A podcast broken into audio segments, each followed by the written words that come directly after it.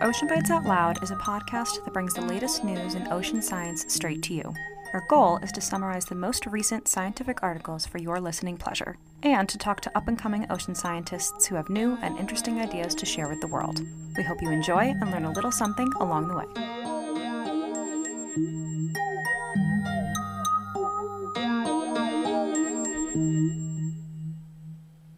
Hello, everyone.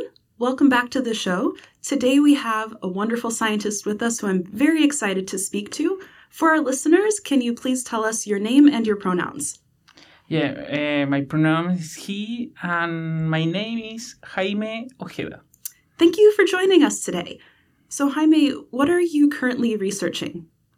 Uh, currently, my research is to try to understand the relationship between people and nature, but in the field of reciprocity.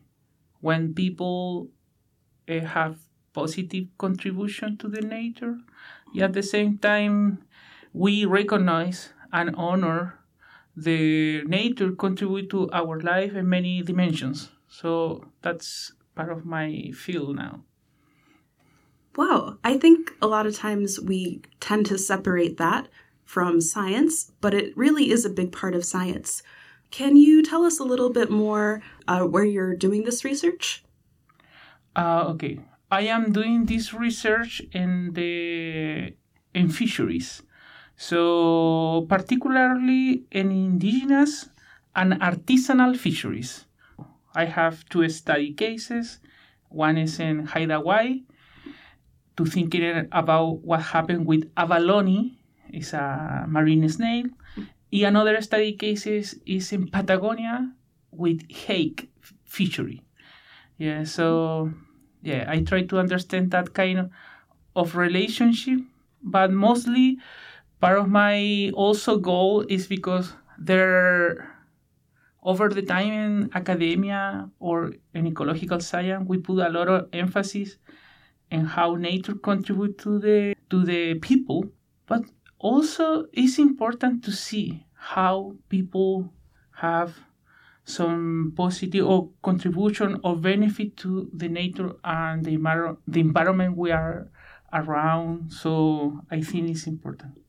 Yeah, and that's at the core of this concept called reciprocity, right? Right. Right. So this is one of the important to navigate in reciprocity.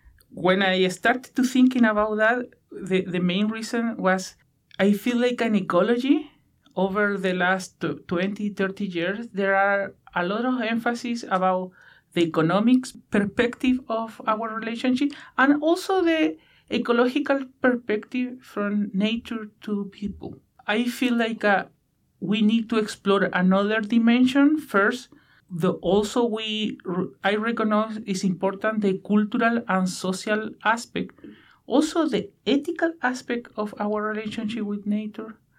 You also, I like re- reciprocity because it's framed like a, a circle.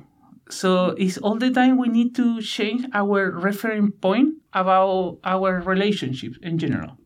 Yeah, and it's something that evolves over time as our understanding evolves, as you get more information. So, what I'm wondering is how did you find this concept of reciprocity both in the hake fisheries and with the abalone fisheries. Can you tell us about your experiences? It could be great to talk about that kind of experience. First, when we thinking in abalone, I went to Haida to learn and to interview Haida elders who gather and harvest abalone before the fishing boom, the commercial fishing boom started in 1975 until 1990, so uh, almost in 50 years, commercial fishers up, upside to Haida Gwaii come to clean almost the coast with abalone. The overfishing was crazy and have a very bad impact for the food security in Haida Gwaii. But elders from the Haida Nation, they live with abalone in different relationship for millennia. This impact also impact their relationship. So try we one of or my goal uh, is to learn first of all from them how they care the abalone population before the fishing boom. Is maybe that is one of the first rule is like a, if you are going to harvest for food, don't take too much if you don't need. It's a simple, but it's a super strong message about what is going on with our uh, relationship and makes sense in terms of the consumption today. this is one of the first. Second is uh, people try to improve abundance over the time. We try to put abalone in another places. Also, for example, abalone was part of the potlatches, which is the indigenous ceremony in the Central Coast, uh, part of the art work. So there are different connections. This is one of the topics in Haida Gwaii. The another, if we are thinking in a Vietnamese spherical point view, we imagine you go to Patagonia, South America, the another side of the, the world. Over there, in South America, we say for small scale fishery, we in, in general we, we prefer to say artisanal fishers or artisanal fishery because people use a small boat.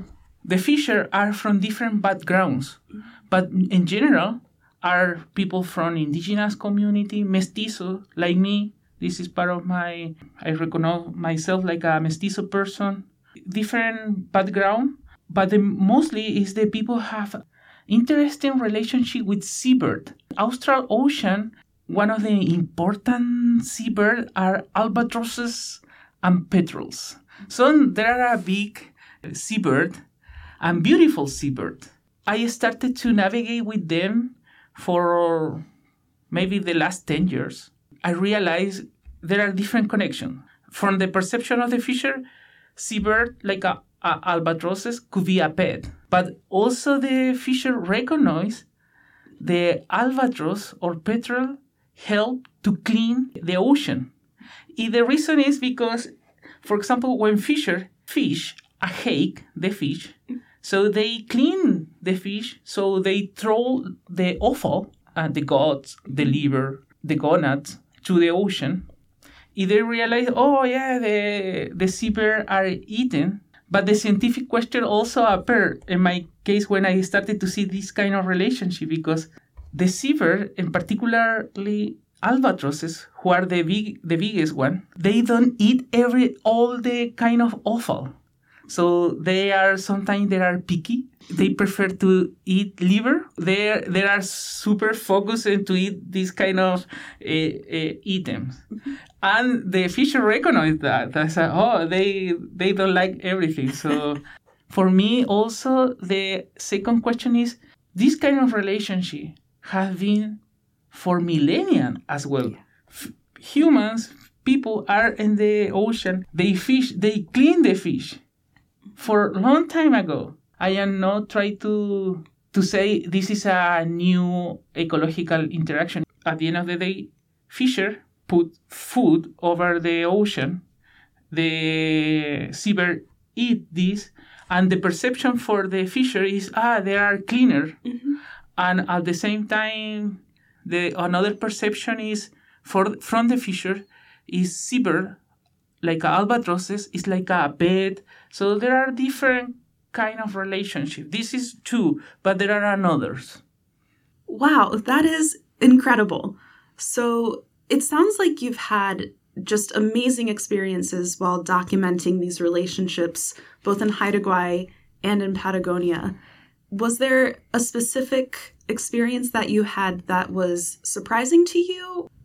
For me, the surprise sometimes more about the emotion of the people when they tell me about that, that kind of history. So I think for me, the surprise is how memories started to appear with nature with simple questions. That kind of, for me, is like, oh my God, everybody have different histories, but depend on how you started to asking at the people. This is also important to me because this is a connection about what is going on with our memories for ourselves and the memory, for example, with my grandparent, my grandmother, what memories they have with the nature. So sometimes, like a, for me, this is a surprise, and then like a, when we ask something about memories with nature, also is interesting because that kind of memory could be very close to us. That is very true. And I think, again, that goes back to what you said about ecology, sustainability. There's the social aspect to it too. A lot of times we focus on, oh, the science, you know, the ecosystem itself, or just the economics, you know, how are we getting benefit from nature? But the social aspect, the memories, the emotions, how it plays out in society is also extremely important. Yeah, it's, it's, it's very important because it's part of the cultural background of the people, the identities, the history. That kind of social aspect is very important in terms of to create a narrative about what our identities and our connections. But for sure, I also is important the economic aspect and the ecological aspect. There are uh, also a key element. For example, when I thinking in hake, the fisher are there because it's a work they live with from this fishery. And now this is the crisis. These both cases, the hake in Patagonia and abalone in Haida are suffering in terms of the conti- biocultural continuity of this kind of work because commercial fisheries, uh, the overfishing, maybe the neoliberal politics we live in in this aspect. So there are many factors we can talk about that. So, but the, my point is there are a lot of similarities between Patagonia and Haida Gwaii as well. Definitely, and that's I mean, part of your research is documenting that and documenting these experiences and these relationships, which is extremely important because a lot of times the perspectives that you're researching, the indigenous perspectives, get ignored or, you know, they aren't taken seriously or anything. And you're showing that they are just as serious, they are just as valid as all the other perspectives that are coming up with Western science, with commercial fisheries, all of that.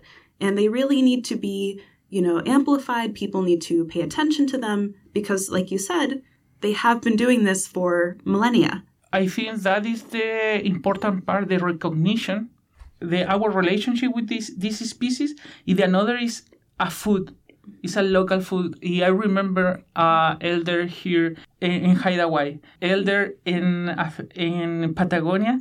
They say me the same thing we have to respect the food in this in this case the seafood we we we have to respect the the species but when the species is catching it's about it's about food mm-hmm. we need to respect that it's that one of the another similarity of that sometimes we forgot this idea is the accessibility mm-hmm. of to eat food from surrounding environment today this is is so challenged to thinking about what is the access from the communities, the local community, the indigenous community, to access about their food. And today this is challenging. It's crazy, but it's because many of these kind of, for example, hake, most of the hake travel to Europe, to Japan, different places. So the access to eat this kind of local food is not easy for people who live there. I think this is one of the changing we need to change. Yeah, definitely. And it is, you know, part of this idea of food sovereignty that people have access to the food that they are comfortable with, that's culturally important to them, and it's not taken away from them or they don't have control over it. So it's really difficult, you know, and today, like you said, a lot of our food is seen as a commodity. But yeah. with understanding and recognizing and documenting these perspectives, it can bring food sovereignty and decision making and agency back to these communities. I think you put a very important word in terms of to critique the current system. The, today we are thinking of food as a commodity. When we are thinking about the impact, how neoliberal policies change our relationship with f- local food for example, when we when we talk about neoliberal policies, the commodity need to go out from different other market. This is part of the, the another is people who can fish seafood, they needed a license, an individual license. So it's, it's like a, this is part of the neoliberal policy. Everything is individual or the privatization of the, the food. It's complicated in terms of management. I feel like uh, if we are thinking in privatization for fisheries, is so difficult the accessibility of the food, but also to work in the food. This is one of the the issue when appeared the idea of privatization. Okay, in fisheries, individual transfers license, which is private quote. So today for indigenous communities, artisanal fishers, many in many places, this is one of the conflicts, the accessibility. The problem is governments sometimes they put a lot of boulder, big boulders, small boulder, in order to to thinking about to resolve the problem, but for long time we the, the technical word is bureaucracy.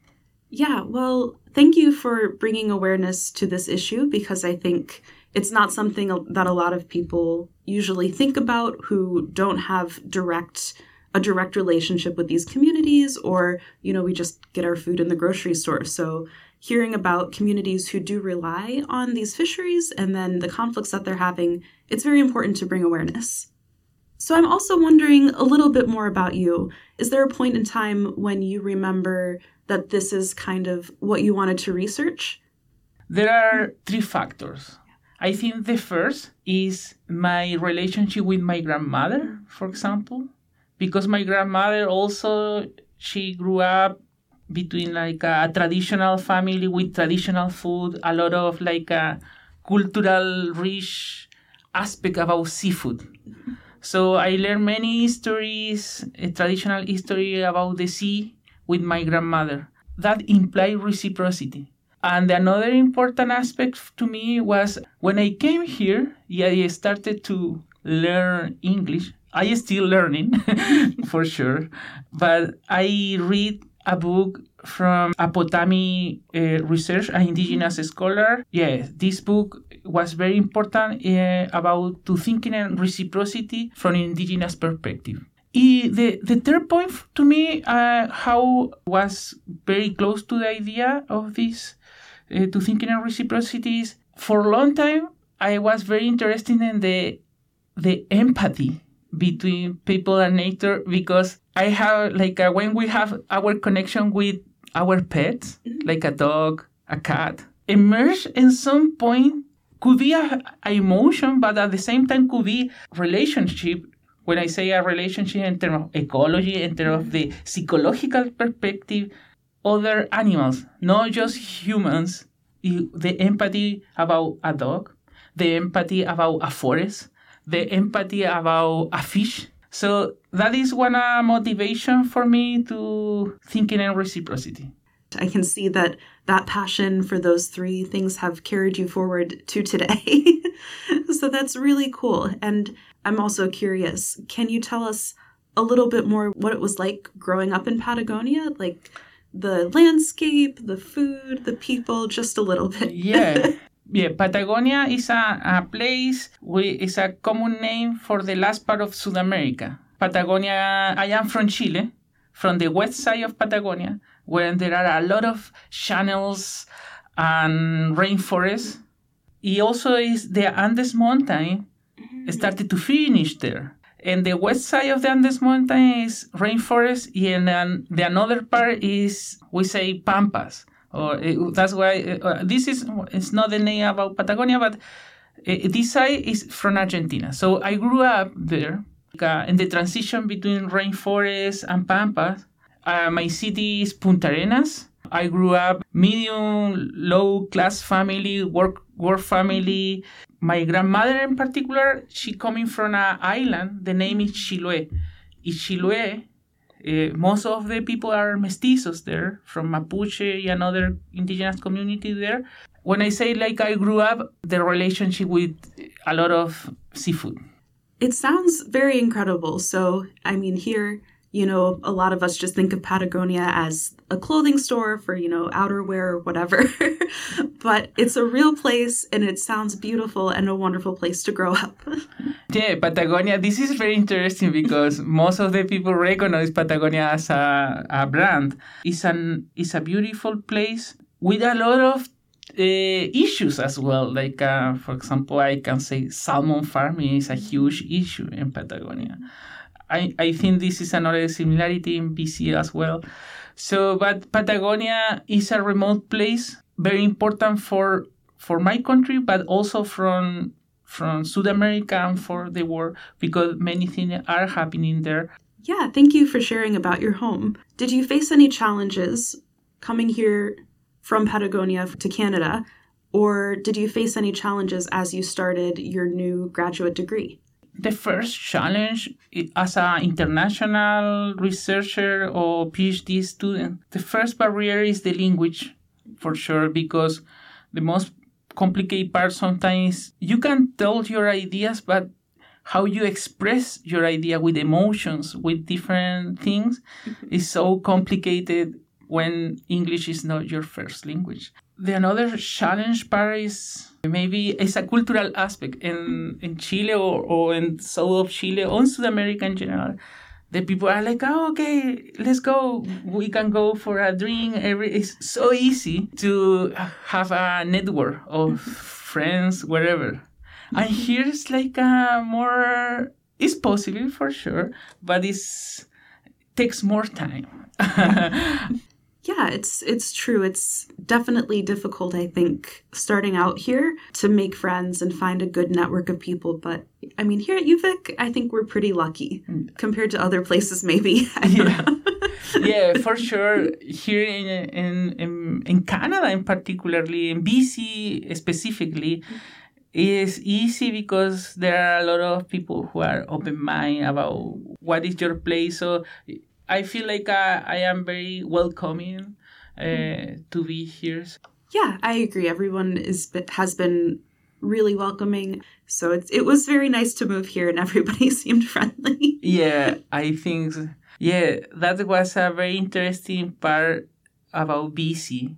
Yeah, that's so lucky to be here. I'm also wondering a little bit more about what your day to day research looks like. So, of course, you have been to Haida Gwaii, you've conducted interviews with many Indigenous people and many Indigenous fishers. Outside of that, what does a normal day look like for you? The reading of PhD student could be crazy in terms of like uh, how you you are the leader of your research. So that is uh, is good, yet at the same time is dangerous because you need to administrate to manage your timing. But if you ask me me today, my day today is yeah. Uh, first of all, I I am still analyzing interviews. When I say interview, it's very interesting because you need to listen the interview, to transcribe the interview, to code the interview. When I say code or coding, there are concepts. For example, when the fisher explained like, oh, this is one of the main issues the policy because uh, the policy affects us in terms of the accessibility.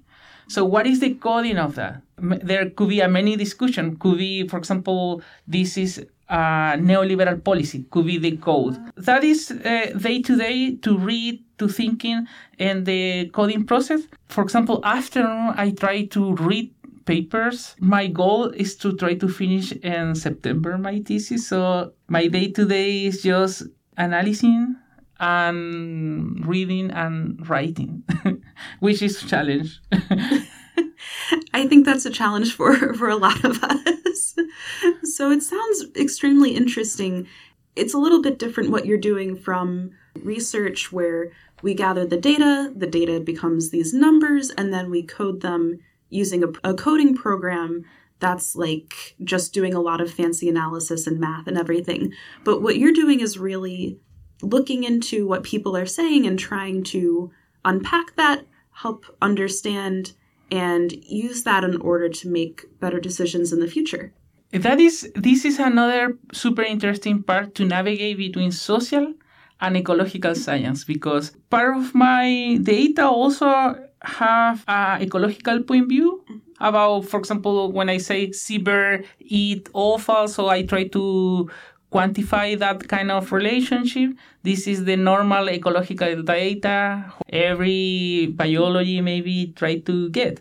But another is the histories, the narrative of the people. This is super interesting and terms like this is is very important to have that kind of interview with the people. Like a, if you are the person who interview the people, is super important because you you remember what kind of emotion that person have, that kind of what what happened that day with this interview. Sometimes I think social science also could be very like to put in a box. Also, this is sometimes sometimes ecological and social researcher they say are different, but I am I am thinking today, social researchers sometimes that could be very like similar to ecological researchers. I feel like the most important part is to learn about the experience with the people and the experience with the species, the, the nature. So to think in the experiences rather than to the data. That is my point. And that is a really good point. And we definitely need more of that in science, I think, moving forward. Because even though, you know, we have all of this data and everything, a lot of times we don't have the human, the social side. So hopefully in the future there can be more cross-disciplinary research like what you're doing. Yeah, this is important. In both situation, ecological and social researcher also it's important the the product like uh, to produce a thesis to to finish a, a scientific article is important for sure. But also another aspect of this is communication. The science communication like uh, we are doing now is very important because at the same time to thinking in the trajectory of this not just the products not how many paper do you have? This is important at some point. The important is how is the trajectory and how we can communicate our result in different kind of forms. For example another day i was talking with a friend how social science is communicating an education system in Canada.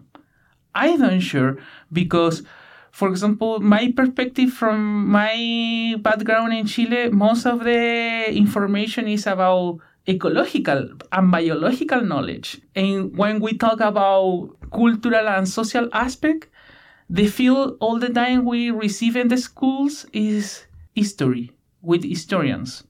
But social science have different aspects. So I think in both countries, in Chile and in Canada, we need to improve the role of social ecological science into the school.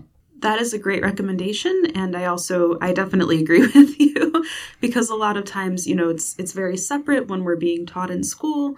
Making a connection between those two as well as with science communication can really take us forward into the future. I am thinking myself uh, as a kid in the school. I learned about elephant in Africa, like a lot of bias about what happened in another places, and also some part of the knowledge, the nature or the biodiversity surround Patagonia. But I feel like uh, I didn't in the school. I didn't learn too much about what conflicts, environmental and social conflict, I have surround me. Maybe I learn for sure that kind of aspect with my family. With, with the conversation uh, happen different meals with my parents, with my grandmother, but I think we need to have that kind of conversation in the school as well. For sure, and hopefully, yeah, in the future we can you know, put out products like this that are, are helpful with the goal of creating more awareness so that people be able to, you know, tackle these problems as they as they come up. As we kind of wrap up, is there anything that you're excited about other than finishing your thesis? To finish my thesis is the first things, but also I uh, another exciting part is the recognition about the trajectory. Like uh, this is exciting as well because behind me there are uh, many people Uh, it's exciting to thinking I am from a family who have a poor family, for example, but to come to another country to navigate with a lot of economic issue. This is a, a lot of economic issue. I say like uh, it's exciting to thinking and the recognition of how many people support you in this trajectory of the PhD.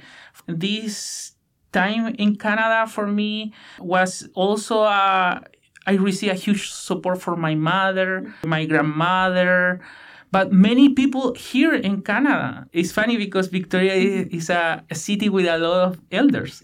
So when my friend told me, like, do you have another uh, Canadian friends? I say, mostly of my Canadian friends are elders because the city have a lot of elders, but I enjoy with them. So again, when you ask me, like, uh, what is exciting? It's exciting to thinking in the trajectory, how many people support you in terms of like uh, to create relationship, to create community. Yeah, that's wonderful. And I mean, I think it's great to recognize that, you know, as scientists, a lot of times, sometimes we feel alone in what we're doing, but we do have a community behind us. We do have people who support us. And that makes all the difference. Makes all the difference. You also, from people like from South America, from who are mestizo, who are indigenous, who are black people, uh, different kind of background, different kind of economic issue. I think this is one of the things important. Science, to be a, a researcher 30 years ago, 40 years ago, mostly was about if the family had money, could be the result could be a research or a doctor. I think now science is more open.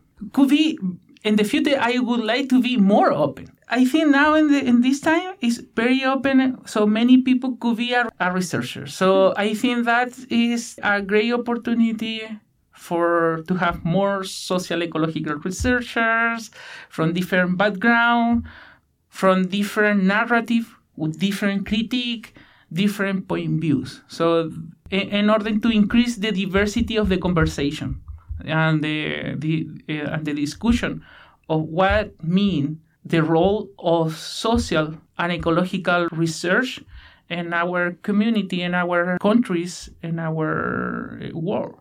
Yeah. Yeah, and I think that's a great note to end on. We need more diversity in science. We need more diversity in social and ecological and economic research. And hopefully, we'll be able to highlight these perspectives like you have in your research. So thank you once again for being here. Thank you so much, Ashley. Oceanbites Out Loud is supported by CFUV 101.9 FM at the University of Victoria and the Graduate School of Oceanography at the University of Rhode Island.